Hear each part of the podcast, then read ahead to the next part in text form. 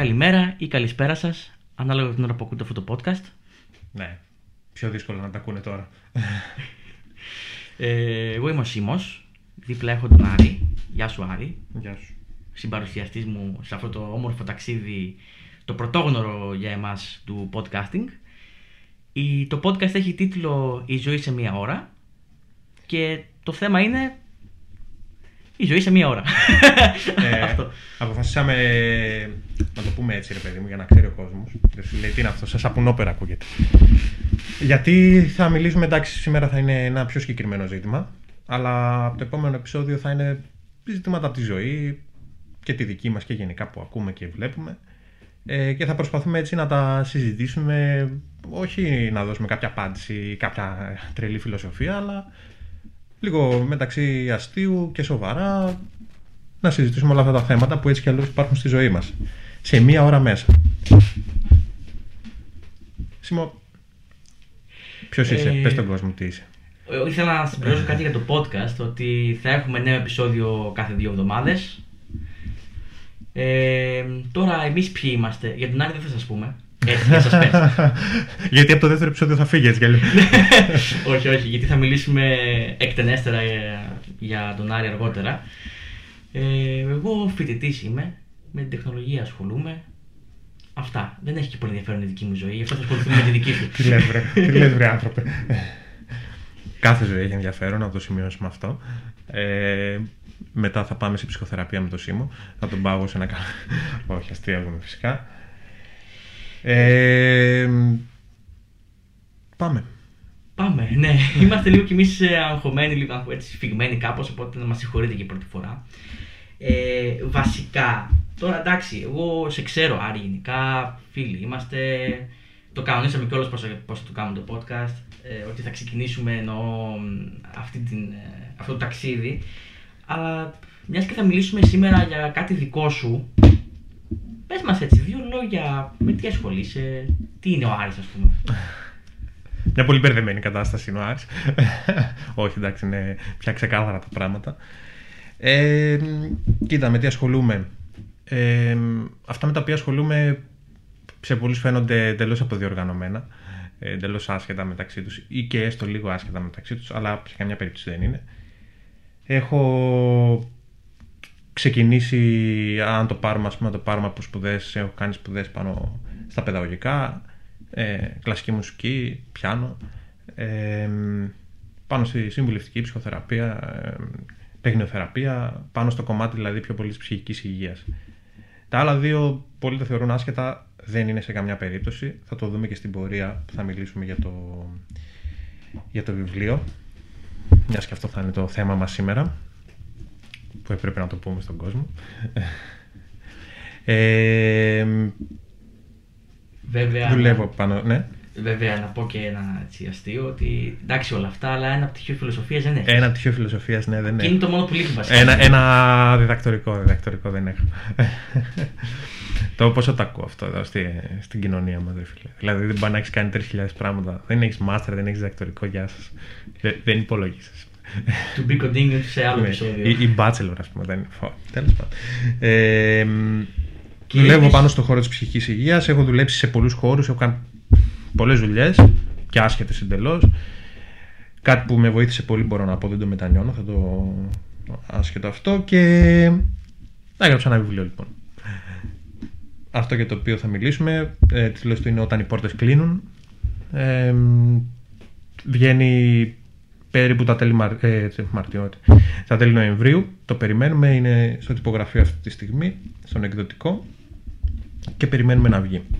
Ε, και μιας και είπαμε να κάνουμε το podcast πριν την παρουσίαση του βιβλίου, γιατί θα ακολουθήσει και μια παρουσίαση εκεί όταν θα βγει, ε, είπαμε να κάνουμε το πρώτο επεισόδιο λίγο ένα αφιερωμένο γι' αυτό και να μιλήσουμε για αυτά τα ζητήματα. Για να σας χαϊπάρουμε κοινώ. Ναι, λίγο να σας εισάγουμε στο θέμα. Και μιας και ανέφερες βιβλίο γενικά, εντάξει, εγώ ήθελα να πω και στους υπόλοιπους. Εγώ το βλέπω καθημερινά με τον Άρη. Μπαίνει σπίτι του και δεν υπάρχει κάποια γωνία που να μην υπάρχει κάποιο βιβλίο ή κάτι τέτοιο. Ε, έχει πάρα πολύ καλή σχέση με τα βιβλία. ναι, σε λίγο θα βγω εγώ από το σπίτι για να είναι τα βιβλία. Κάπως έτσι. Βιβλία κάπως και ζώα είναι το σπίτι μου αυτό. Ε, Οπότε γενικά διαβάζεις πολλά βιβλία. Ε... Κοίτα, είχα από πολύ μικρός τα ερεθίσματα και μέσα από το σπίτι. Το σπίτι μας ήταν γεμάτο βιβλία, βιβλιοθήκες και αυτά. Ε, οπότε πήρα και εγώ το κολλάι. Δημιούργησα τη δικιά μου βιβλιοθήκη. Ε, διαβάζω, ναι, πολύ, μου αρέσει πάρα πολύ. Θεωρώ ίσως το πιο όμορφο πράγμα και το πιο σημαντικό στη ζωή ενός ανθρώπου να διαβάζει.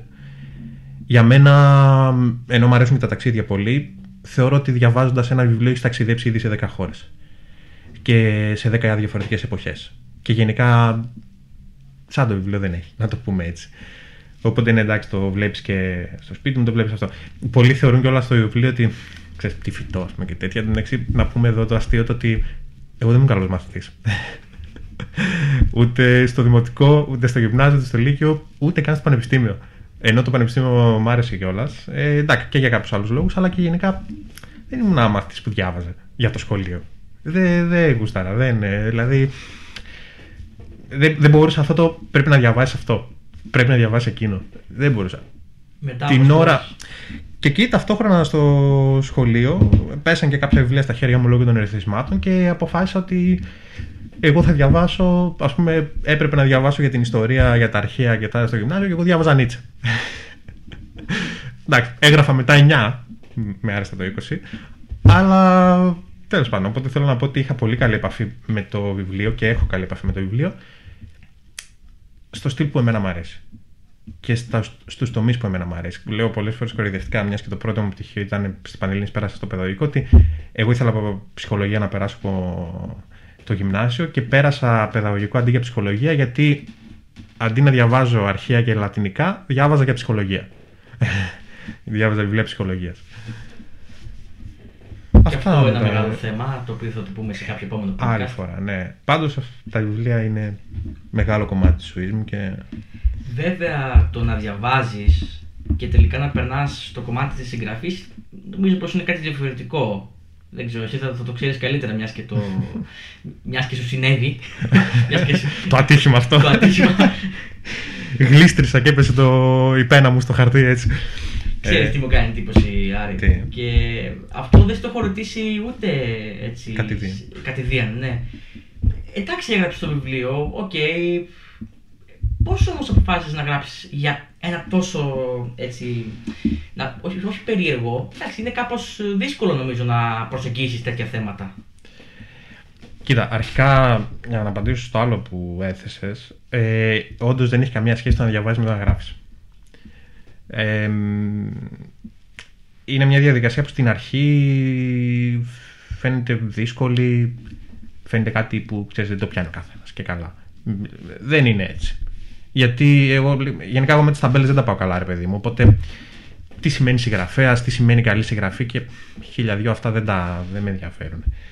Τώρα, πώς προέκυψε η ιδέα; Εντάξει, η ιδέα καταρχήν να πούμε, για να δεν το είπαμε αυτό, ότι το βιβλίο έχει να κάνει, είναι στην ουσία ένα υπαρξιακό δράμα, να το θέσουμε έτσι. Ε, έχει να κάνει με τη ζωή ενός ανθρώπου που από την απόλυτη επιτυχία πέφτει σε κατάθλιψη ε, και ό,τι ακολουθάει μετά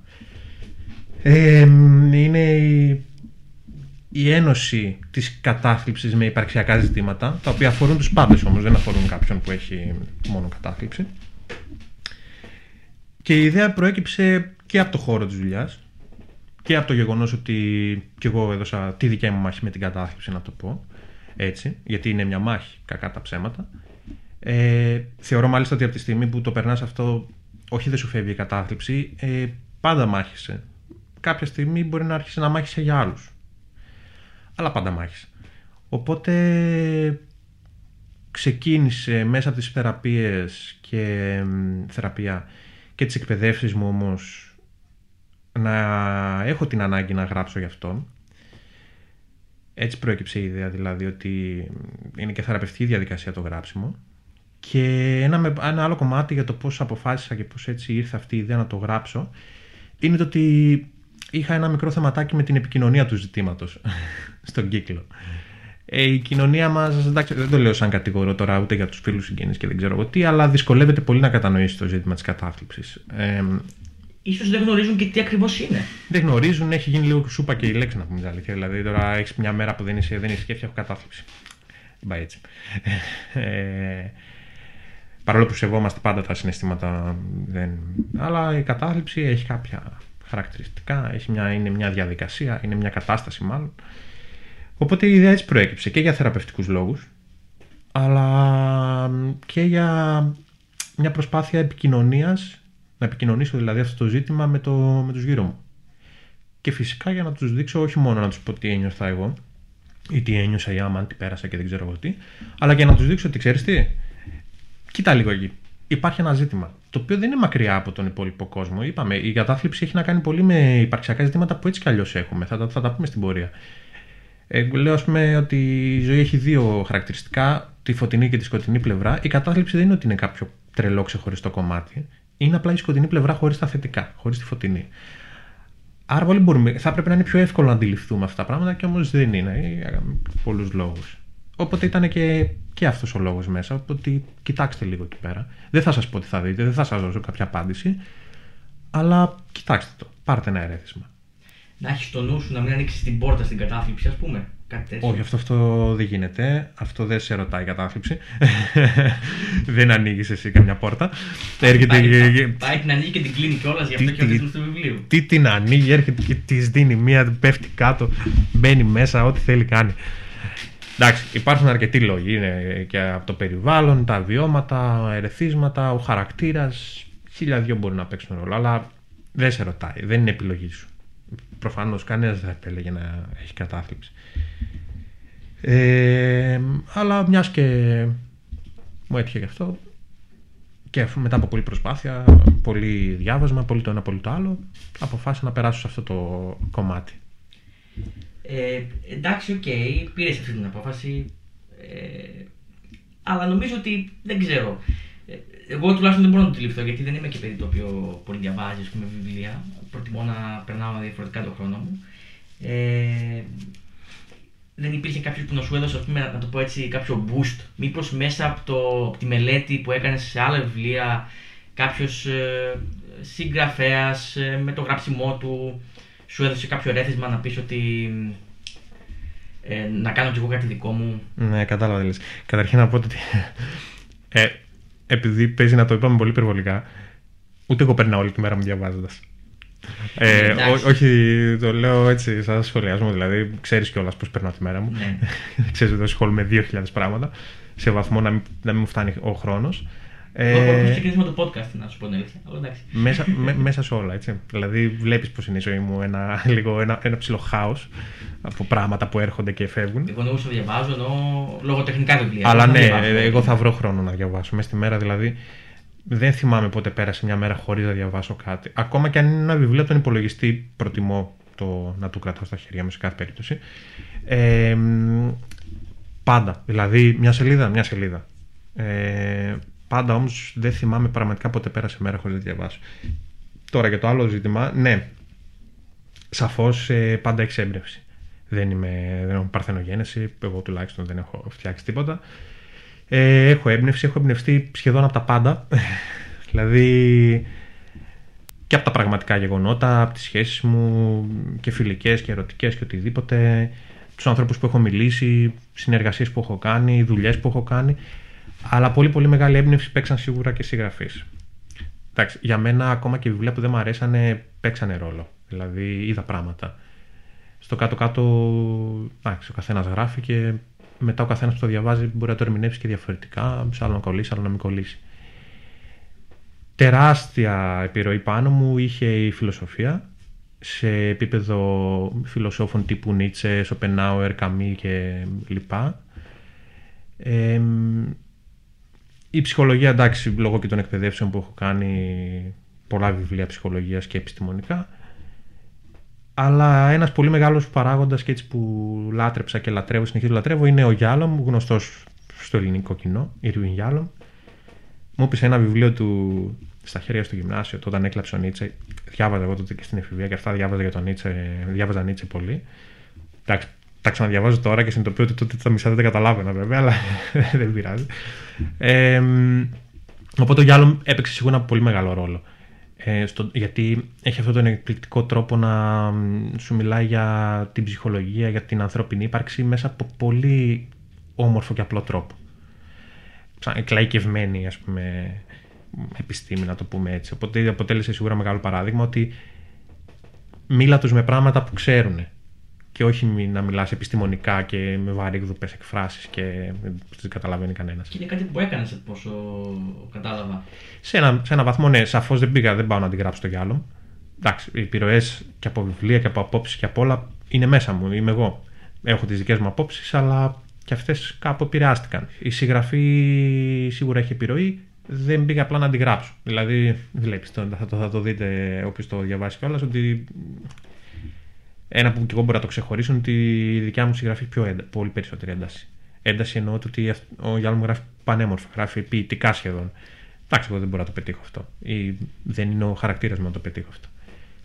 Ε, οπότε ναι, είχα επιρροές, είχα έμπνευση για άλλον, φιλοσοφία, Νίτσε ε, κλπ. Αλλά σε κάθε περίπτωση βασίζονται στον Άρη, να το πω έτσι. Στα δικά μου βιώματα, στις δικές μου απόψεις. Και εκεί πάνω θέλω να σταθώ και βασικά ε, δεν έχουμε πει στον κόσμο ότι εγώ ασχολούμαι με το Ιντερνετικό ραδιόφωνο και τόσα χρόνια που ασχολούμαι πάντα ήθελα να κάνω αυτή την ερώτηση σε κάποιον και να η ώρα. Ω. Ε, Εγώ για, για, για τόσα χρόνια και τόσο κόσμο που δεν ρωτήθηκε θα την πληρώσω. έτσι, έτσι. Ε, είναι η πρώτη φορά που ασχολείσαι με τη συγγραφή ενός βιβλίου, έτσι; ναι, ναι. Καλός ή κακός. Θέλω να μάθω πώς είναι αυτή η διαδικασία. Πάντα το είχα απορία, αλήθεια. Πολύ κουραστική. Ε, εντάξει, ξεκινάς πάντα όταν ξεκινάς με τέτοια διαδικασία, είσαι σε φάση ε, ενθουσιασμός, full και τέτοια, αλλά μετά συνειδητοποιείς ότι άξι δεν τελείωσε πέντε μέρες. Οπότε αυτός ο ενθουσιασμός των πρώτων ημερών, άμα θες να βγάλεις ένα αποτέλεσμα, πρέπει κάπως να το συντηρήσεις, να το κρατήσεις, να το δουλέψεις. Και όχι απαραίτητα να είναι. Μπορείς αυτόν τον ενθουσιασμό να τον περάσεις σε μια πιο σταθερή έμπνευση, να το πω έτσι. Ακολούθησα κάποια βήματα. Δεν έχω κάνει μαθήματα συγγραφής. Θα φανεί, είμαι σίγουρος ότι θα φανεί και από το βιβλίο, αλλά δεν με απασχολεί. Δεν, είπα, δεν είναι το επάγγελμά μου. Συγγραφέας, είπαμε, πάνω στο χώρο της ψυχικής υγείας. Δουλεύω, δεν, και ούτε έχω σκοπό να μεταπηδήσω συγγραφέας. Αλλά ακολούθησα κάποιες. δηλαδή, για παράδειγμα, το είχα διαβάσει και συμφωνώ έτσι όπως το είδα και εγώ. Πρέπει κάθε μέρα να κάθεσαι να γράφεις. Όχι απαραίτητα να γράφεις κείμενο, πρέπει να κάνεις διορθώσεις, να ξανατσεκάρεις, να βλέπεις. Να... Ακόμα και αν βαριέσαι εκείνη τη μέρα. Πρέπει να έχεις αυτή την επαφή με το κείμενό σου οπωσδήποτε. Ε, η διαδικασία ήταν ε, μαγευτική, χρονοβόρα, κουραστική, ε, υπέροχη. Δεν ξέρω πώς, άλλο να το χαρακτηρι... πώς αλλιώς να το χαρακτηρίσω. Ε, καθόμουν να έφτιαχνα είτε το καφέ μου είτε το τσάι μου καθόμουν στην ίδια πολυθρόνα κάθε μέρα ε, για να μην μου χαλάει λίγο την προσοχή γιατί άλλα ρεθίσματα δεν βάλα εκεί. Να μπορώ να κάνω κανένα εδώ πέρα. Έγραφες στο χέρι; Όχι, όχι, όχι. Εντάξει. Παιδί νέας γενιάς. ε, έγραφα στον υπολογιστή. Είχα σημειώσεις που είχα στο χέρι. Είχα σημειώσεις και στο κινητό μου. Γιατί έβγαινα με το σκυλί μου βόλτα και μου έρχονταν ιδέες. Έβλεπα κάτι ή θυμόμουν κάτι. Οπότε τα, είτε τα ηχογραφούσα, τα έστειλα ένα μήνυμα στον εαυτό μου, είτε τα έκανα σημειώσει στο κινητό. Είχα δηλαδή, όταν μάζεψα για να αρχίσω να γράφω, εντάξει, μου πήρε δύο μέρες απλά για να μαζέψω τι είχα. Γιατί είναι και όλα, εγώ έχω και το εξής χαρακτηριστικό. Όταν σημειώνω κάτι, σημειώνω απλά λέξεις. Και μετά από δύο μέρες δεν καταλαβαίνω τι γράφω. ε, οπότε. Εντάξει, είχε, είχε, είχε ένα, μια διαδικασία αρχική αυτό. Ε, εγώ την προτείνω σε όλου αυτή τη διαδικασία. Ασχέτως αν θα μπουν στη διαδικασία να το. Ε, αν θα μπουν μετά στο να το εκδώσουν ή όχι, είναι μια μαγευτική διαδικασία. Αυτή η επαφή με το χαρτί, αυτή η επικοινωνία με το χαρτί, ε, δεν ξέρω, είναι. Δεν μπορώ να την περιγράψω. Ούτε εγώ δεν το περίμενα. Και εγώ το άρχισα σαν να σκεφτείς τύπου λίγο ημερολόγιο σκέψεων συναισθημάτων. Ε, σου λέω, σημείωνα σκέψεις, σημείωνα συναισθήματα, σημείωνα όλα αυτά. Και μετά όταν άρχισα να τα αποτυπώνω, να τα βάλω σε μια ιστορία, είχε μια απίστευτη επιρροή και επίδραση πάνω μου. Και είναι αυτό που συνειδητοποιείς ότι μπορείς μέσα από αυτό να επικοινωνήσεις τόσα πολλά πράγματα, αλλά όχι να τους πεις ακριβώς, δηλαδή τους μιλείς για τα συναισθήματά σου, αλλά μπορεί ο άλλος να το πάρει και να σκεφτεί κάτι άλλο. Να το πάρει να το κάνει κάτι άλλο. Και αυτό είναι μαγευτικό. Και όταν μπαίνεις σε αυτή τη συνειδητοποίηση, είναι, η όλη διαδικασία αποκτά ακόμα μεγαλύτερη αξία. Σε κάθε περίπτωση θέλει μια σταθερότητα, για να το πούμε και πιο τεχνικά, θέλει μια αφοσίωση ε, και θέλει και μια οργάνωση. Εντάξει, εγώ σε αυτά πάω λίγο με τα μούτρα να το πω έτσι. Απλά αρχίζω γράφω. Άιντε, γράφε, γράφε, γράφε, γράφε. Ο Νίκος ο Παπαδόπουλος που έκανε την επιμέλεια, όταν του έστειλα το βιβλίο, του είπα υπάρχει περίπτωση να με βρήσεις. Γιατί γράφω όπως σκέφτομαι. Τι, τι κόμματα, τι, τι τελείες τώρα δεν είναι, αυτά είναι για άλλους. Προτάζεις εκεί, μία μετά την άλλη. Ε, θέλει, θέλει. Θέλει μια οργάνωση, τι θέλει, τι χρειάζεται. Μάλιστα. Ε, ενδιαφέρον ακούστηκε. Νομίζω πήρα την απάντηση που ήθελα μετά από τόσα χρόνια επιτέλους. μετά από πέντε βιβλία θα σου. μπορεί να σου δώσω μια άλλη, αλλά. Λογικό, εντάξει. Είναι απίστευτο αυτό που συμβαίνει. να τελειώσει ο ήχος και θα σας πούμε. Α, έχει, έχει μήνυμα από την πολιτική. Ναι, έχουμε μήνυμα από την πολιτική προστασία. Μάλιστα. Συμμετέχει και η πολιτική προστασία στο podcast. ναι, ναι. Εν τω μεταξύ, να πούμε ότι εμείς φοράμε και μάσκες. Γιατί βλέπω το μήνυμα λέει φοράτε υποχρεωτικά μάσκα και κρατάτε αποστάσεις, πλένετε τα χέρια σας όλα. Εντάξει, μια χαρά είμαστε. Εντάξει, το είχαμε στο αφόρυβο και χωρίς δόνηση, αλλά παρόλα Τι, αυτά ναι, ναι, ναι, η ναι. κυβέρνηση, η κυβέρνηση, το 112 ήθελε να μας Καλά κάνει, καλά κάνει. ειδοποιήσει και αυτό έπρεπε να κάνει φυσικά. Άλλο κομμάτι. Α συνεχίσουμε λίγο. Ε, γιατί όταν έμαθα τον τίτλο του βιβλίου, Άρη, λέω. Τι φάση, ας πούμε. Ναι. Τι, τι, τι, Θα μας κλειδώσει και μέσα κάπου αυτός. Κάπως έτσι θα μας κλειδώσει, θα το διαβάσουμε, θα πάθουμε μεγα- μεγαλύτερη κατάθλιψη. Τι ακριβώς θα γίνει, δεν, δεν ξέρω. Ο τίτλος του βιβλίου σου λοιπόν είναι Όταν οι πόρτες κλείνουν. Ναι, και έχει έναν υπότιτλο. Είναι όταν οι πόρτες κλείνουν, υπότιτλος Ένα ταξίδι στην ύπαρξη. Ναι. Γιατί; Αυτό μόνο δεν ξέρω. Δεν, δεν ξέρω πώς να Γιατί εκφράσω έτσι. την ερώτηση. Γιατί έτσι. όχι, όχι.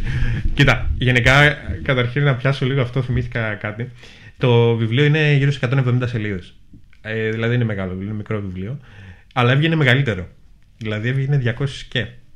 Και λέω εγώ, ρε παιδιά, εντάξει, ωραία να δώσω εγώ τα ερεθίσματα, αλλά το θέμα δεν είναι αυτός που θα διαβάσει να πάθει και αυτός κατάθλιψη. Οπότε άρχισα να κόβω. και πρόσθεσα τα πληροφορίες από εδώ και από εκεί μέσα στα κεφάλαια και έκοψα, έκοψα αρκετά για αυτόν τον λόγο.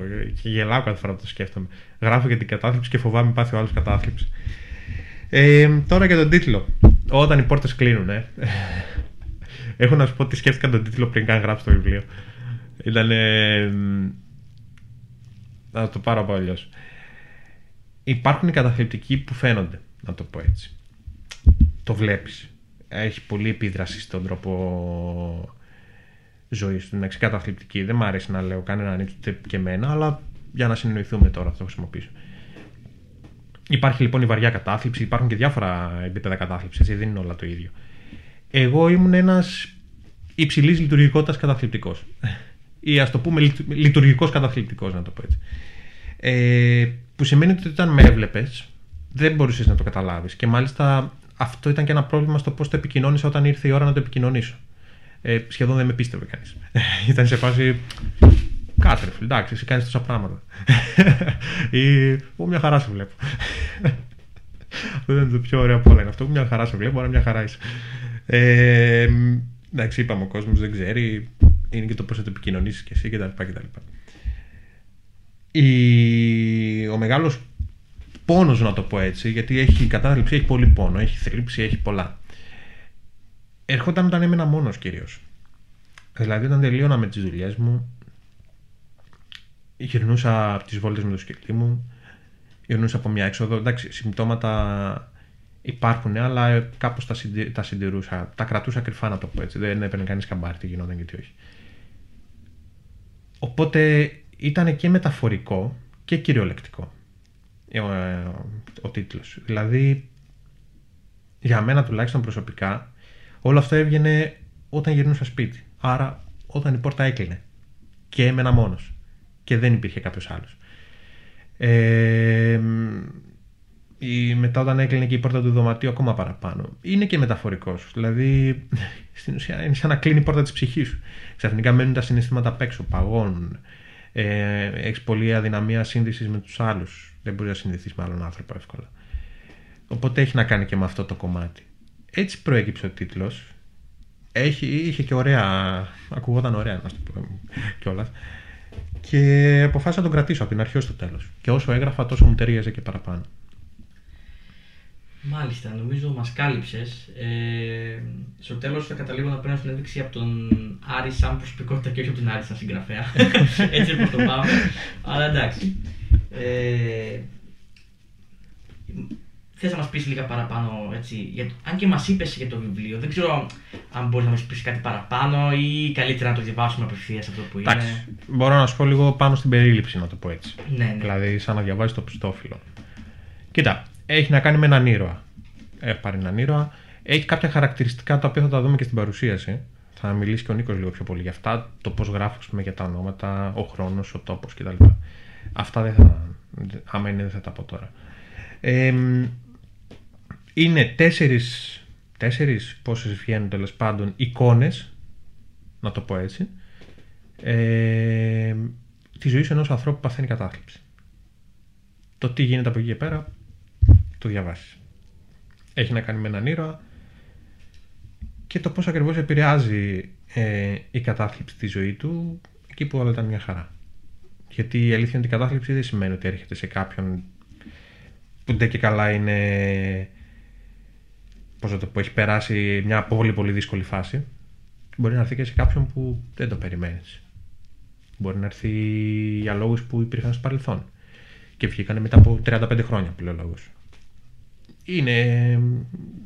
Πιάνω με μια περίπτωση, φτιάχνω μια περίπτωση μάλλον και γράφω για αυτήν. Οπότε αυτό, αυτό μόνο θα σου πω. Κατά τα άλλα τα υπόλοιπα με στο βιβλίο και να πούμε πόσο κακό παιδί είναι, που, που εδώ είμαστε εδώ έτσι φίλοι και τα λοιπά και το συζητάμε, δεν έχω διαβάσει τίποτα. Δεν έχω ναι, πρόσβαση ναι, ναι. σε τίποτα. Πέρα από τον Νίκο που έκανε την επιμέλεια, προφανώς έπρεπε να πάρει το βιβλίο, ε, ούτε καν συγγενείς, ούτε οι πιο κοντινοί μου φίλοι, κανένας κανένας με κανένας. Είχα δώσει το πρώτο ή τα πρώτα δύο κεφάλαια σε δύο άτομα μόνο, στον Τάσο και στην Ειρήνη, αν θυμάμαι καλά. Βασικά το πρώτο κεφάλαιο το μοίρασα σε κανένα δύο παραπάνω. Γιατί ήταν εξή, μόλις είχα αρχίσει να γράφω, ήθελα λίγο κάποιο σχολιασμό να δω τι γίνεται. Ε, βέβαια, αλλάχτηκε μετά, όχι τελείως. Ήταν η πρώτη, πρώτη, πρώτη γραφή. Ε, οπότε το αρχικό κεφάλαιο, το πρώτο, το διάβασαν παραπάνω. Από τη στιγμή που το διόρθωσα και μετά, κανένας άλλος δεν ξαναδιάβασε τίποτα.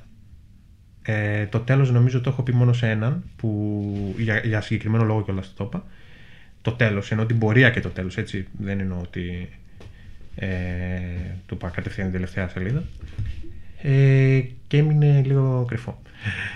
Υπάρχουν βέβαια κάποια sneak peeks στο, στο Facebook. Στο Facebook ναι, εντάξει, αυτά είναι και λίγο για το κομμάτι της πρόθεσης, να πούμε την αλήθεια. Ναι, ναι, εντάξει. Ε, να και το ενδιαφέρον. Και λίγο που διαβάζουμε μου κάνει εντύπωση, ας πούμε. Δεν θέλω να πω κάποια πράγματα, αλλά μου κάνει εντύπωση, ας πούμε το πώς γράφεις αυτό ο τόπος, τα ονόματα, το πώς γράφονται αυτά. Ναι, αυτά θα. Εγώ είχα κάποιες απόψεις. Τη συζήτησα και με τον Νίκο. Εντάξει, και αυτός πιο φιλόλογος κοντά στα κομμάτια της ε, χρήσης της γλώσσας πιο πολύ από ότι εγώ. Εγώ γράφω εμπειρικό. Εντάξει, έχω διαβάσει πάρα πολλά βιβλία, αλλά αυτό δεν λέει τίποτα. Ε, και του είπα πώς το σκέφτομαι και το έφερε σε ένα το μάζεψε, το φτιάξε πιο όμορφα να, να εξηγείται καλύτερα ο λόγος που γίνεται αυτό. Γι' αυτό θα αναλάβει κιόλας να, να μιλήσει γι' αυτό στην παρουσίαση. Γιατί είναι πιο κατάλληλος. Ακόμα και από μένα που τα έγραψα, έτσι. αυτό είναι το ωραίο. ε, ναι, γιατί εντάξει, πολλές φορές στο δικό μου μυαλό υπάρχει ένα χάος, ξέρω εγώ. Καλό είναι να υπάρχει κάποιες φορές ένας που είναι ίσως λίγο πιο κατάλληλος στο να, τα, να το περάσει μέσα στον κόσμο πιο σωστά, να το πες. Αυτό το θέμα θα μείνει κρυφό μέχρι και την επίσημη κυκλοφορία του βιβλίου. Μ' αρέσει όμως αυτό και είμαι σίγουρος ότι θα διαβάσουμε κάτι πολύ, ας πούμε, επιτραπεί όρος εντυπωσιακό.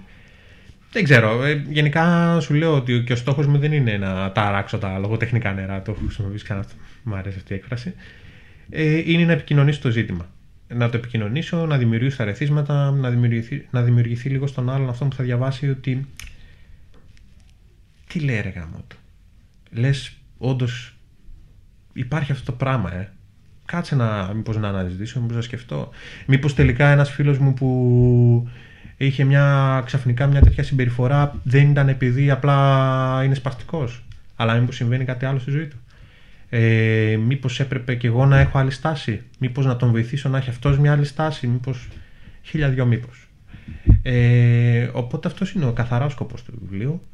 Ε, αυτό προσπαθώ να πετύχω και μέσα και από την ιστορία, το να δημιουργηθεί αυτό το ένα φως, να το πω έτσι, μια, μια αναλαμπή για να κοιτάξουν ε, όποιος κοιτάξει προς, τα, προς εκείνη την πλευρά. Όλα αυτά τα μήπως ε, θεωρώ πως εντάξει κάποιος που θα διαβάσει για το θέμα ε, θα τα έχει στο μυαλό του. Αλλά εγώ θέλω να μάθω ένα πώς. Πώς μπορεί η κατάθλιψη ε, όντως να μας επηρεάσει. Γιατί εντάξει, στην τελική μπορεί και εγώ να έχω καταθλίψει και δεν το ξέρω, έτσι. θα το ήξερα εγώ για σένα. Okay. Εντάξει, όχι, θα, θα, ε, ότι πολύ πιθανό να είχα δει κάποια σημάδια, ναι. Αλλά όχι ότι θα ήξερα καλύτερα από σένα. Θέλω να πω ε, πώς μπορούμε να καταλάβουμε ή, ή μάλλον καλύτερα και πώς αυτό θα μας επηρεάσει στην ζωή μας, την καθημερινή. Γενικά η κατάθλιψη, παρόλο που λέτε ότι είναι ένα ζήτημα OK, που έχει να κάνει με τα επαρξιακά, ε, υπάρχει και τη, η χημική κατάσταση του εγκεφάλου, ρε παιδί μου, με τις ορμόνες που δεν παράγονται κλπ. κλπ, κλπ. Ε, αλλά εγώ το πιάνω από πιο φιλοσοφική λίγο άποψη. Φιλοσοφική. Δεν λέω ότι εγώ κάνω φιλοσοφία με την έννοια της, ε, τη γενικότερη έννοια της ύπαρξης κτλ. Ε, κοίτα να δεις. Μπορεί όπως είπα να είναι το σκοτεινό κομμάτι της ύπαρξης. Μπορεί να έχει ορισμένα συμπτώματα. Είναι ένα κομμάτι αυτό που περιγράφω. Σίγουρα έχει πολύ περισσότερα. Δεν το ζουν όλοι το ίδιο. Υπάρχουν άνθρωποι που δεν μπορούν να σηκωθούν από το κρεβάτι. Εγώ όπως είπα ήμουνα... Ε, πέρασα και εγώ τέτοιες φάσεις, έτσι. δηλαδή ξάπλα όλη μέρα κτλ. Αλλά σε γενικές γραμμές ήμουν ένας, όπως το είπα, υψηλής λειτουργικότητας καταθλιπτικός. Έκανα πάρα πολλά πράγματα τα ξέρεις κιόλας. Ε, πάρα πολλές δουλειές. Ε, σαν τρελός. Έτρεχα βασικά, ήμουν ακριβώς το αντίθετο. Τα, τα φρένα ήταν σπασμένα. Ε, επιδράει πάρα πολύ στην καθημερινότητά σου. Είτε είσαι βαριά καταθλιπτικό, είτε λίγο πιο ελαφριά, είτε υψηλής λειτουργικότητας, είτε όχι. Με διαφορετικό τρόπο μεν, αλλά σε επηρεάζει. Ε, εγώ είχα. Α πούμε, να μιλήσω και για μένα και για άλλους ανθρώπους βέβαια που ξέρω επηρεάζει πρώτα απ' όλα τη σχέση με τους ανθρώπους. Οι σχέσεις με τους ανθρώπους περνάνε τρελή κρίση εκείνο το διάστημα. Γίνεσαι πολύ νευρικός. Έχεις στιγμές που είσαι πολύ νευρικός. Ε, έχεις στιγμές που είσαι πάρα πολύ κλειστός. Ε, έχεις στιγμές που και θες και δεν θες την επικοινωνία. Αυτά όλα έχουν να κάνουν με την κατάθλιψη, με το πώς νιώθεις, με το πώς ότι δεν μπορείς να διαχειριστείς την κατάσταση ότι είναι και με ένα ξαφνικό, ειδικά στην αρχή, εντάξει, ήταν, στην αρχή είναι το πιο δύσκολο κομμάτι. Γιατί συνήθως δεν μπορεί έχεις καταλάβει τι σου έχει γίνει και μέχρι να το καταλάβεις, μέχρι να πας και σε κάποιον ψυχολόγο ή οτιδήποτε άλλο, είσαι σε φάση το τι, τι είναι αυτό από πού έσκασε. Ε, και εκεί είναι, εκεί χάνεις, να το πω έτσι. Ε, χάνεις κόσμο, χάνεις χρόνο, χάνεις ε, διάθεση, χάνεις πάρα πολλά. Οι σχέσει επηρεάζονται πάρα πάρα πολύ και λόγω συμπεριφοράς, αλλά και λόγω συναισθηματικού ε, κομματιού ότι όπως είπα δεν μπορείς να συνδεθείς με τον άλλον. Υπάρχει πάγωμα των συναισθημάτων δεν νιώθεις χαρά. Δηλαδή δεν νιώθεις ε, ενθουσιασμό. Και οι άλλοι το κλαμβάνουν αυτό. Το κλαμβάνουν και δεν αρέσει σε κανέναν.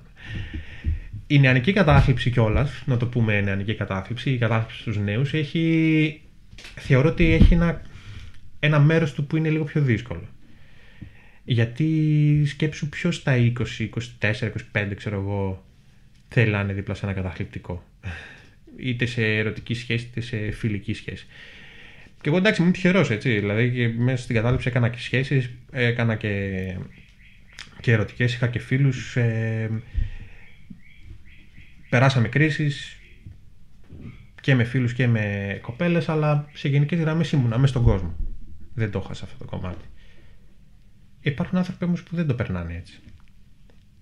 Οπότε ναι, η σχέση είναι ένα μεγάλο ζήτημα στο κομμάτι της κατάθλιψης. Ε, έχεις θέμα και με πολλές φορές ε, μπορεί να έχεις θέμα αυτοπεποίθησης και τα λοιπά. Ε, οπότε δεν παίρνεις πρωτοβουλίες, δεν βλέπεις, δεν είσαι πολύ πρώτος από όλους, να το πω έτσι. Ε, μπορεί να σέρνεσαι, υπάρχει κούραση ε, μπορεί να νιστάζεις, άρα να μην συμμετέχεις και σε. να μην πηγαίνεις, ρε παιδί μου. Οι άλλοι να βγαίνουν και εσύ να μην πηγαίνεις, να το πω έτσι. Ε, αν δεν το έχεις πει αν δεν το έχεις επικοινωνήσει, αν δεν το ξέρουν και οι άλλοι, είναι ακόμα πιο δύσκολο. Γιατί αρχίζουν τα νεύρα, αρχίζει ο θυμός, αρχίζει το αίσθημα απόρριψης και από τις δύο πλευρές. Ε, όπου αυτός μας γύρισε την πλάτη, όπου αυτοί μου γύρισαν την πλάτη. Ε, περνάνε, περνάνε, δηλαδή τι να πω, πραγματικά μεγάλη κρίση οι σχέσει όταν περνάς μια κατάθλιψη. Ε, από εκεί και πέρα επηρεάζει πάρα πολύ το γεγονός ότι το χρησιμοποιώ αυτή την έκφραση, είναι λίγο βαρύγδοπη, αλλά μυρίζει θάνατος παντού. Θα μπορεί να είναι και λίγο τίτλος αυτό. Στην κατάθλιψη έχεις ε, συνεχώς το αίσθημα θα πεθάνεις. Μπορεί να μπει και καμιά αρρωστοφοβία μέσα και γεια σας μετά. Και ότι θα πεθάνουν και άλλοι. Γενικά, ο θάνατος είναι, είναι ζεστό κομμάτι, ρε παιδί μου. Υπάρχει γενικά στον κόσμο. Ε, ο φόβος θανάτου είναι μέσα μας, είναι βαθιά σε όλους τους ανθρώπους και σε, όλο το, σε όλη την ανθρωπότητα σαν είδος. Αλλά στον καταθλιπτικό γιγαντώνεται και είναι. σε τσακίζει. Νομίζεις πως θα γίνει τώρα, ας πούμε; Ναι, ναι, ναι, ναι νιώθεις ότι ή ότι έχεις κάτι ανίωτο, ότι μπορεί να πεθάνεις ανά πάσα στιγμή. Είναι γενικά πλανάται ένας θάνατος. είναι τρομακτικό γεγονός, παρόλο που γελάω. Είναι συντριπτικό, θα το έλεγα. Ε, για το πώς μπορεί να λειτουργήσει την καθημερινότητα, για το τι μπορεί να αρχίσει να φοβάσαι, για το τι να μην φοβάσαι.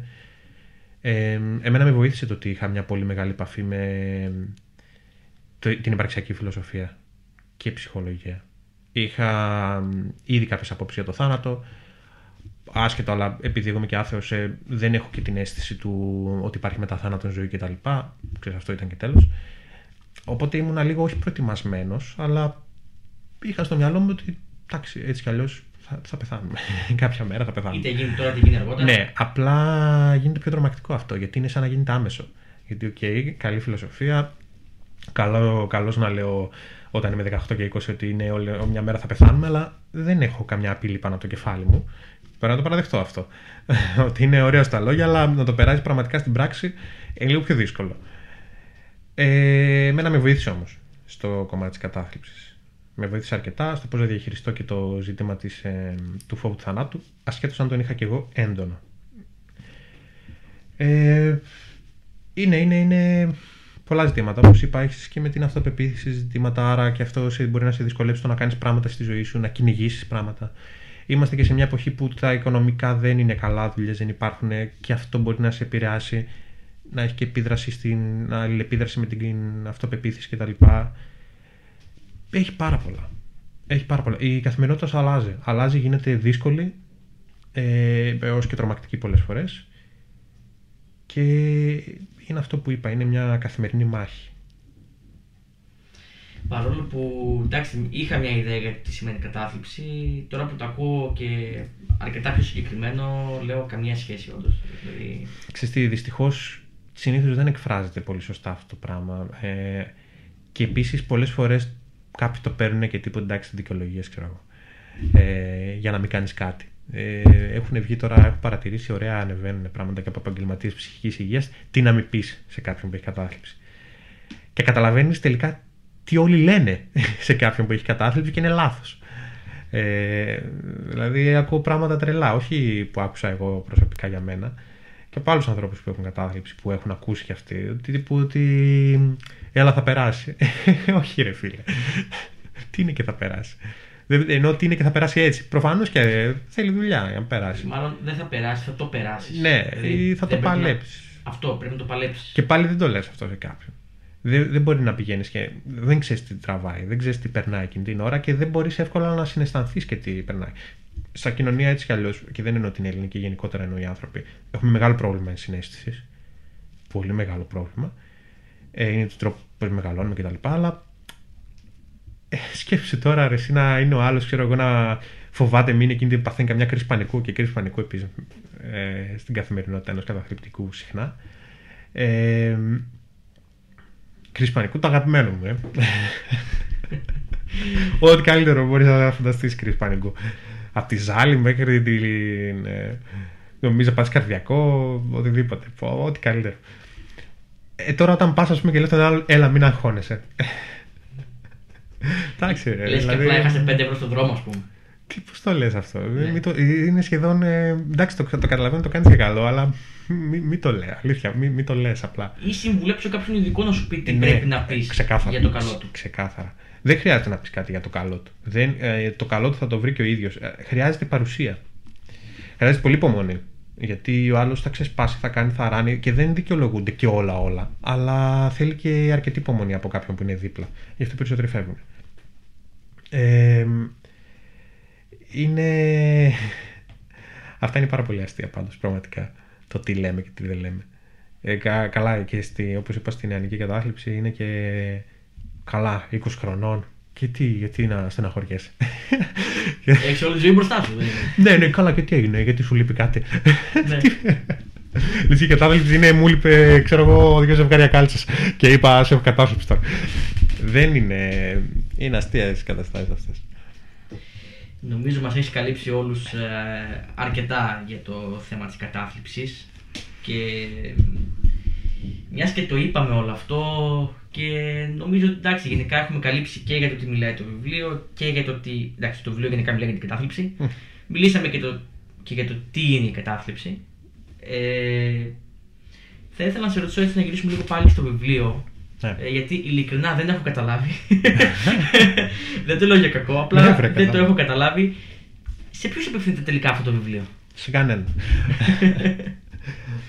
ε, κοίτα. Ούτε εσύ μπορείς να απαντήσεις, Για μένα ήταν εν τέλει το βιβλίο. Θα τα αγοράσω όλα εγώ τα αντίτυπα.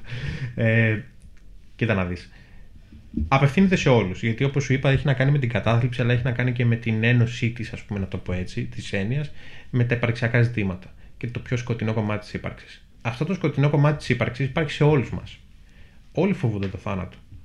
Όλοι φοβούνται την απομόνωση.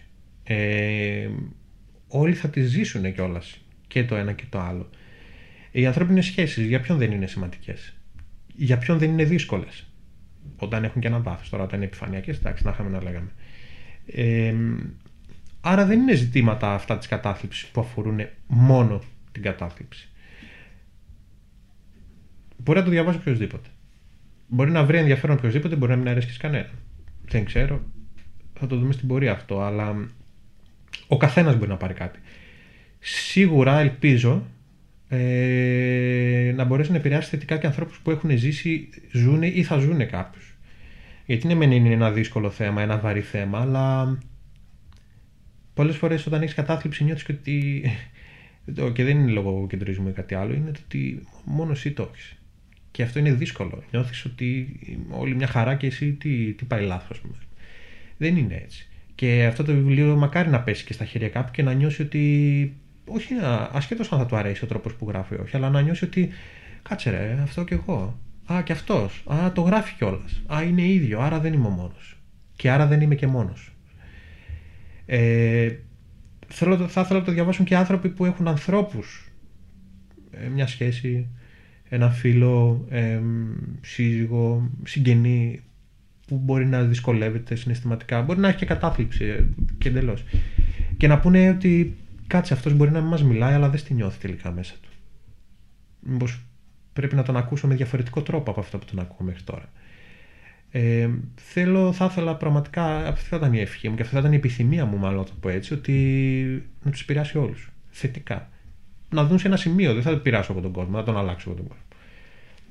Αλλά όσοι το διαβάσουν να πούνε ότι σοπαρέ, έχουμε κάτι να πάρουμε σαν σκέψη, ώστε να την αναπτύξουμε είτε για να βοηθήσουμε τον δικό μας, είτε για να βοηθηθώ εγώ ίδιος, είτε απλά γιατί πήρα ένα νόημα το οποίο εντάξει.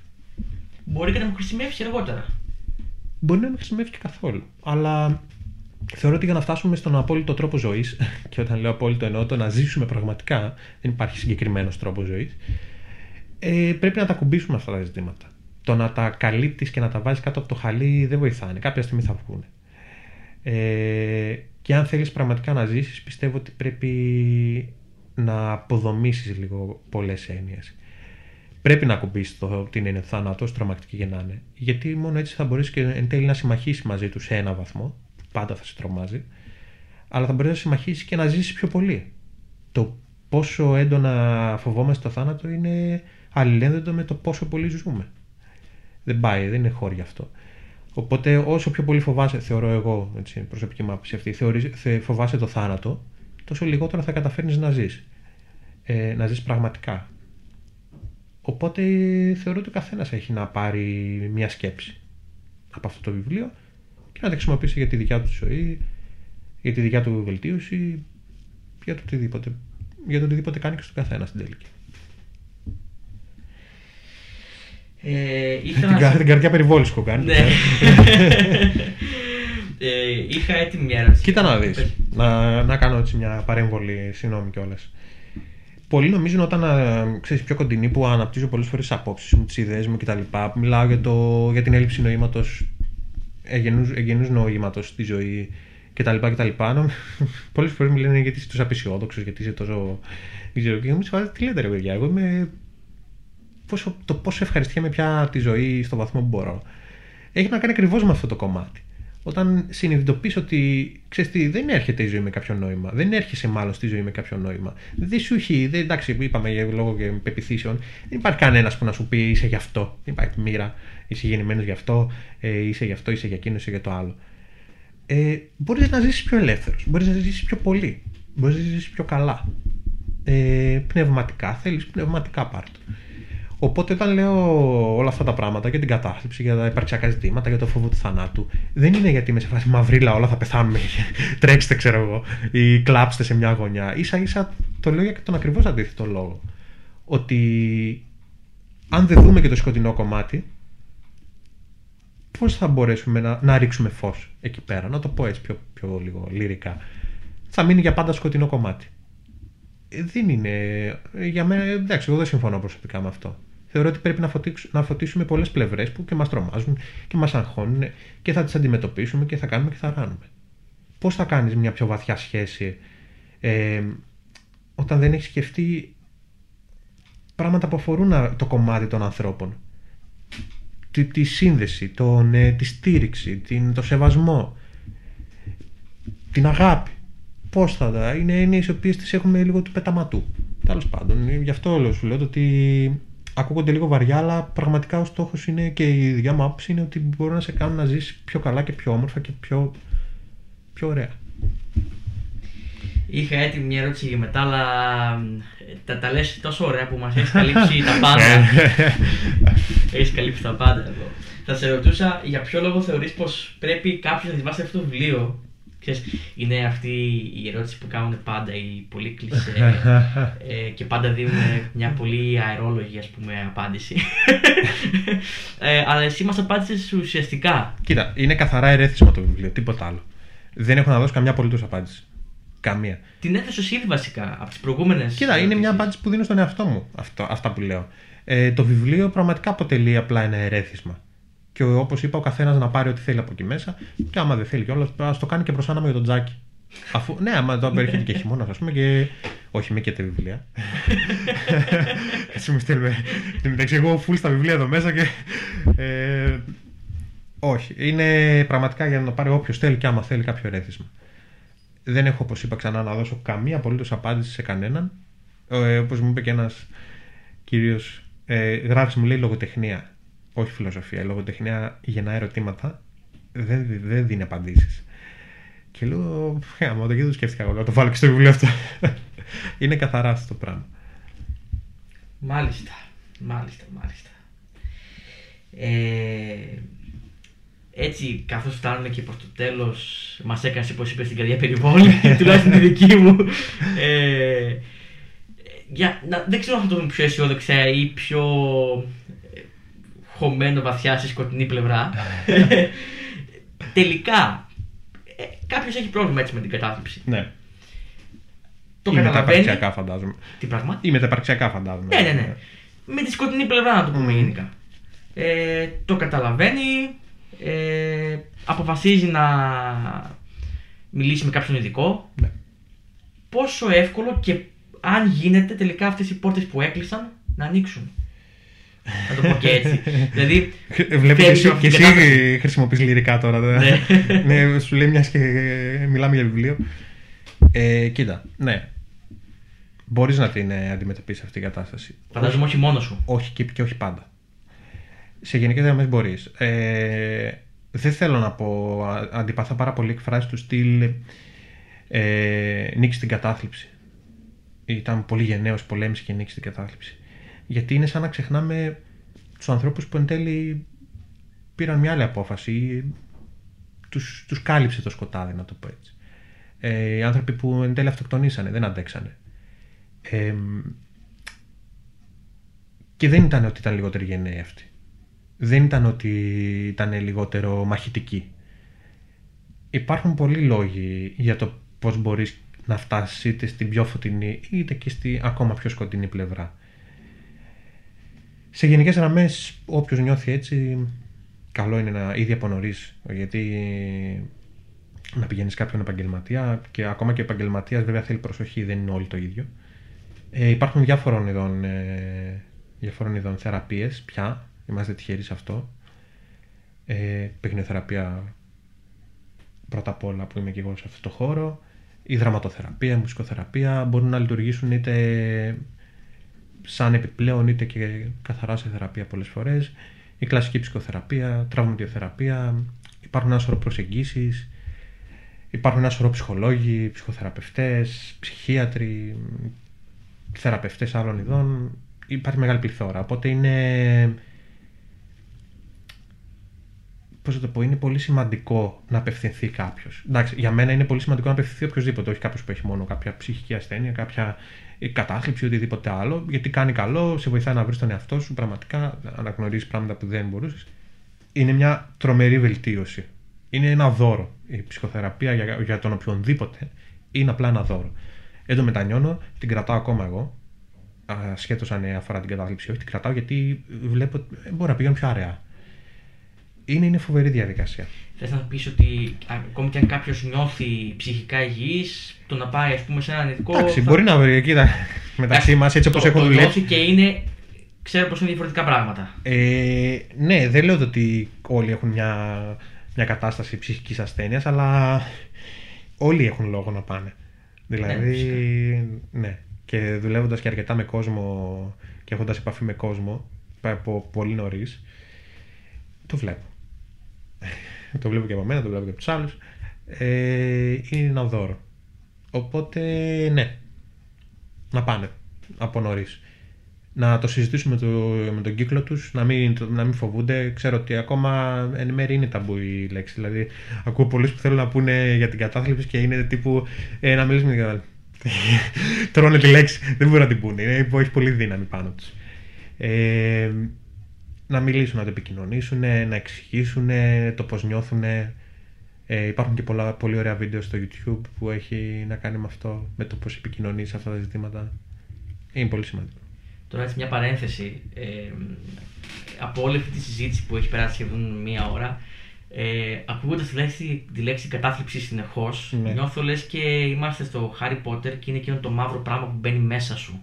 Πραγματικά κάπως έτσι το αισθάνομαι. Θα κάνουμε και ένα podcast αφού διαβάσει το βιβλίο, να μου πεις για τις εικόνες που θα δεις εκεί μέσα. Φυσικά. Χωρίς να θέλω να πω τίποτα τώρα. Και είπες, αφού το διαβάσω, να επενθυμίσουμε πότε βγαίνει το βιβλίο και πότε γίνεται και η παρουσίαση βασικά. Και τα ημερομηνία συγκεκριμένα δεν Όχι έχουμε. συγκεκριμένη ημερομηνία, στο περίπου. Προς τα έτσι. τέλη Νοεμβρίου. Η παρουσίαση επειδή θα γίνει και διαδικτυακά, θα γίνει κατευθείαν. Δεν θα. Πριν, ενώ και πριν κάνει το αγοράσει ο κόσμος. Δεν είναι να κάνει. Η, και η παρουσίαση θα έχει πολύ ενδιαφέρον γιατί θα είναι λίγο. Ναι, μεν σύνδεση με το βιβλίο και τα υπαρξιακά, αλλά θα κάνουμε και ένα μικ- μικρό κλικ τώρα στα φιλοσοφικά ζητήματα, χωρίς να είμαστε φιλόσοφοι, έτσι. Τις δικές μας απόψεις θα πούμε. Θα παρουσιάσουν και δύο ε, φίλοι μου μαζί. Ε, τους ευχαριστώ για αυτό, ο Τάσος και ο Νίκος. Θα τα πούμε και τότε όταν έρθει η ώρα. Ε, και θα έχει πολύ ενδιαφέρον. Θα ενημερώσω και στο ίντερνετ ε, και στη σελίδα τη δικιά μου, το προφίλ το δικό μου. Και θα τρέξει γενικά η διαφήμιση. Εντάξει. κλείνοντας αυτή την πολύ όμορφη συζήτηση που ε, πραγματικά δεν ξέρω, δεν ξέρω πώς να εκφράσω τώρα τα συναισθήματά μου που έχουν περάσει. Έχουν παγώσει λέει, τα συναισθήματα. Ναι. Είμαι ένα κλικ πριν την κατάθλιψη. Κάπως έτσι. ε, όχι, εντάξει. Ε, να περιμένουμε κάτι άλλο από σένα; Μετά από το βιβλίο. Μετά από αυτό το βιβλίο. ναι, κοίτα. Γενικά, εγώ χρειάζομαι διακοπές. Χρειάζομαι ζωή, λέει. ναι, δουλεύω λίγο σαν τρελός και με πολλά πράγματα εδώ και αρκετό διάστημα και η καραντίνα έτσι δυσκόλεψε. Τώρα, όσον αφορά αυτά, ε, γράφω ήδη άλλα δύο. Ένα είναι λίγο πιο. Ε, ας το πούμε φιλοσοφικό, δεν είναι φιλοσοφία, είναι τώρα λίγο πιο οι απόψεις μου. Είναι. Και ένα άλλο το οποίο φεύγει λίγο, κάνω ένα διάλειμμα από τα πιο βαριά, βα, βαρύ σχετικά θα είναι σαν θέμα, αλλά είναι πιο μυθιστορηματικό. Είναι πιο, πιο, πιο, ακόμα πιο λογοτεχνικό. Και κάνω ένα διάλειμμα, το κάνω για μένα, γιατί μου αρέσει πάρα πολύ η διαδικασία, όπως είπα, και θα ήθελα να γράψω ένα τέτοιο είδος. Οπότε με, θα είναι η παρουσίαση σίγουρα αυτού του βιβλίου και η πρόθεση του κτλ. Και, και μακάρι μια κάποια στιγμή να, να βελτιωθεί και η κατάσταση με το θέμα του κορονοϊού και να κάνουμε και μια να μπορέσουμε να κάνουμε μια από κοντά ε, παρουσίαση, επαφή με τον κόσμο. Ένα meet and greet που λέμε ναι, και στο ναι, χωριό ναι, μου. ναι, έτσι. Ε, μετά την παρουσίαση η πρόθεση του βιβλίου θα συνεχιστεί και ευελπιστώ σε ένα χρόνο περίπου να βγει το δεύτερο βιβλίο. Δεν νομίζω να ε, γράψω δεύτερο μέρος γι' αυτό. ένα δεύτερο άλλο βιβλίο. Σίγουρα η, εντάξει, συνεχίζω με τη δουλειά μου πάνω στο χώρο που είμαι. Τις εκπαιδεύσεις μου και αυτά. Ε, γιατί ανεβάζω πολύ και στο ίντερνετ για αυτά τα θέματα. Προ, προσπαθώ να, να το επικοινωνήσω με τον κόσμο ζητήματα που τους απασχολούν. Και για τα παιδιά και για τους ενήλικες και για τους γονείς και για όλα. Ε, και στο κομμάτι το συγγραφικό το λέω και γελάω. Είναι, είναι λίγο σουρεαλιστική κατάσταση για μένα. Ότι μπήκα σε αυτό το χώρο, ε, έστω και ερασιτεχνικά εννοώ. Εντάξει, ούτε εγώ ακόμα μπορώ να το πιστέψω. Δεν ξέρω αν θα το πιστέψω ότι θα μου έρθει το Αυτό που να, που να το ακουμπήσουμε αυτό το βιβλίο, γιατί εντάξει, εγώ το έχω σε ηλεκτρονική μορφή και από τον εκδοτικό κτλ. Αλλά όταν έρθει και το, το γυρί, γυρί στα φύλλα, ας πούμε. Δεν ξέρω, μου φαίνεται δεις το όνομά σου γραμμένο πάνω. Καλά το όνομά μου δεν, δεν, δεν με νοιάζει το είναι γραμμένο, αλλά και μόνο το ότι όλο αυτό το αποτέλεσμα, όλη αυτή η προσπάθεια, όλες αυτές οι σκέψεις, τα χρόνια, τα συναισθήματα, το ένα, το άλλο, η δουλειά, θα έρθει ένα μέρος του αποτυπωμένο σε 170 σελίδες μέσα σε ένα βιβλίο που είναι από τα αγαπημένα μου πράγματα, όπως είπαμε τα βιβλία. Είναι, είναι πο, πολύ όμορφο συνέστημα, πάρα πολύ όμορφο. Ε, οπότε αυτό. Μετά ολοταχώς για το επόμενο. Καλή τύχη θα ευχηθώ. Ευχαριστώ. Ε, εδώ θα είμαστε και στα επόμενα podcast που δεν είναι θέμα, απλά. Ναι, για το κομμάτι του βιβλίου τουλάχιστον. Ναι. Θα δούμε. Θα δούμε. Μακάρι. Καλό ταξίδι λοιπόν, καλό τάξιδο στο Ευχαριστώ. νέο βιβλίο. Ε, θεωρώ πως οπωσδήποτε θα κάνω ακόμα ένα podcast μετά την ε, παρουσίαση, μάλλον και αφού το διαβάσω. Ναι, νομίζω τότε πρέπει. Μετά το, αφού το διαβάσει, το διαβάσουν και, και άλλοι, ώστε να έχουμε και ένα feedback, να γίνει και μια πολύ όμορφη συζήτηση, γιατί στην παρουσίαση θα έχει και το κομμάτι της συζήτησης. Να δώσουμε απόψεις, να πάρουμε απόψεις, να γίνει όλο αυτό το πανέμορφο πράγμα μεταξύ των ανθρώπων. Μακάρι. Θα το δούμε. Εδώ θα είμαστε, ελπίζω. και εγώ το ελπίζω. Είπαμε, η ζωή είναι απρόβλεπτη και αυτό είναι και όμορφη. Έτσι, έτσι. Ε, αυτή ήταν η ζωή σε μία ώρα και πραγματικά καταλήγει. Δεν ξέρω πώς το καταφέραμε. 58 λεπτά μέχρι τώρα. Γρήγορα, γρήγορα. γρήγορα, γρήγορα. Κλείστο πριν, πριν ξεφύγει. Ε, ήταν πολύ ωραία κουβέντα. Η αλήθεια είναι ότι εντάξει, εγώ για τέτοια ζητήματα με ξέρεις κιόλας. Δώσ' μου ένα μικρόφωνο, φύγει κιόλας και έλα σε δύο ώρες να με πάρεις. Ε, κάτι τέτοιο έκανα και τώρα, δεν είναι. ναι, είναι. και ε, μαζεύω, προσπαθώ να μαζεύω, να μαζεύω, να μαζεύω. Μην, μην φεύγεις, μην ξεφεύγεις, μην αρχίζεις να μιλάς για πάντα. Ε, Τα λες ωραία, δεν είναι σοκουραστικό. Όχι. Τουλάχιστον για μένα. ε, μ' αρέσει είναι και η δουλειά μου να ακούω τους άλλους. Πρέπει να με δεις δηλαδή σε μια τέτοια όταν βλέπω γονείς ή οτιδήποτε άλλο. Ε, κάθομαι και ακούω και δεν θα το πιστέψει. Δεν με ακούς τώρα μια ώρα μιλάω και μετά θα με δεις μια ώρα να ακούω μόνο. Αλλά είναι θέματα που τα, τα αγαπώ πάρα πολύ. Και μ' αρέσει να μιλάω για αυτά, μ' αρέσει και να ακούω μόνο για αυτά. Ε, Οπότε ήταν πολύ ωραία, Σίμως. Ευχαριστώ και, και- εγώ για τις ερωτήσεις και για. Να είσαι καλά, εγώ σε ευχαριστώ Τη που, συζήτηση. που μας έδωσες πολλά πράγματα μέσα από αυτή τη συζήτηση. Πήρα, έδωσα, κανείς δεν ξέρει. Λοιπόν, το επεισόδιο αυτό θα ανεβεί Σάββατο. Σάββατο. Οπότε σε δύο Σάββατα από, από τότε που θα ανεβεί, σε δύο εβδομάδες από τότε που ανεβαίνει, πώς να το πω τώρα, Τι θέλεις να πεις; ότι θα ακούσετε το επόμενο επεισόδιο. Α, είπαμε, ανά 15 περίπου Α, μέρες. 15 περίπου μέρες. Α, μπορεί να μην είναι Σάββατο, αυτό θες να πεις. Δύο φορές το μήνα για να μην τους μπερδέψουμε με το επόμενο. Δύο φορές το μήνα, ανά 15 μέρες, θα υπάρχει ένα podcast, μια συζήτηση που θα κάνουμε εντός μιας ώρας. Τα επόμενα ζητήματα δεν υποσχόμαστε τίποτα γιατί θα είναι τα επόμενα ζητήματα. Δεν ξέρουμε- δεν- δεν μπορεί έχουμε- να είναι βαριά, μπορεί να είναι και ελαφριά. Θα το δείτε στην πορεία. Δεν έχουμε καν προγραμματίσει το δεύτερο podcast για να καταλάβετε. Δεν ξέρω. Ναι. Έχουμε κάποια θέματα που θα συζητήσουμε γενικά σε αυτή τη σειρά επεισοδίων. Εντάξει, μπήκαμε στη λογική ότι θα είναι μια χαλαρή συζήτηση όπως πρέπει να είναι και το podcast. Δηλαδή, εντάξει, το κάναμε εδώ τύπου συνέντευξη για να μπορούμε να μπούμε και λίγο μέσα στο κλίμα και το βιβλίο. Ε, αλλά τα επόμενα θα είναι και πιο χαλαρά, αλλά θα είναι και από τη ζωή. Οπότε κάποιοι θα το βρουν και ενδιαφέρον, πιστεύω. Τώρα, όσοι φίλοι, γνωστοί και λοιπά ακούτε, περιμένουμε τη γνώμη σας. Γιατί και εμείς είναι η πρώτη φορά που μπαίνουμε σε τέτοια μονοπάτια podcasting και λοιπά. Ε, να ξέρουμε πώς φαίνεται στον κόσμο όλο αυτό. Γιατί μπορεί να πει ο κόσμος, Α, είστε άχρηστοι, σταματήστε. δεν ξέρω. αυτό δεν σημαίνει πως θα σταματήσουμε βέβαια. Κοίτα, Αυτό ναι, είναι άλλο να, κομμάτι. να πω την αλήθεια, δεν μπορώ να πω ότι με επηρεάζει πάρα πολύ αυτό. Ναι, ούτε εμένα. Ε, οπότε ευχόμαστε να σας αρέσει πραγματικά. Το άμα μας θεωρείτε άξιος ή όχι, δεν, δεν, δεν μπορώ έτσι, να... και, έτσι κι αλλιώ είμαστε λίγοι. Ναι. δεν μπορώ να πω ότι μου κάνει και πολύ ιδιαίτερα κάτι. Ε, ευχαριστούμε πάρα πολύ να πούμε και σε όσους θα το ακούσουν. Ελπίζουμε πραγματικά να σας αρέσει. Ε, ελπίζω εγώ προσωπικά και όλα να σας αρέσει και το βιβλίο να πάρετε κάτι από εκεί μέσα. Ε, ελπίζω πάρα πάρα πολύ να μου δώσετε και όταν το διαβάσετε είτε feedback είτε απόψη είτε οτιδήποτε. Εγώ να πω μιας και μ, θα το πω και στην παρουσίαση, το έχω πάντα το λέω, προσπαθώ να το λέω ότι γενικά όσοι άνθρωποι ζορίζονται να έχουν στο μυαλό ότι δεν είναι μόνοι. Υπάρχουν και δομές, υπάρχουν και επαγγελματίες.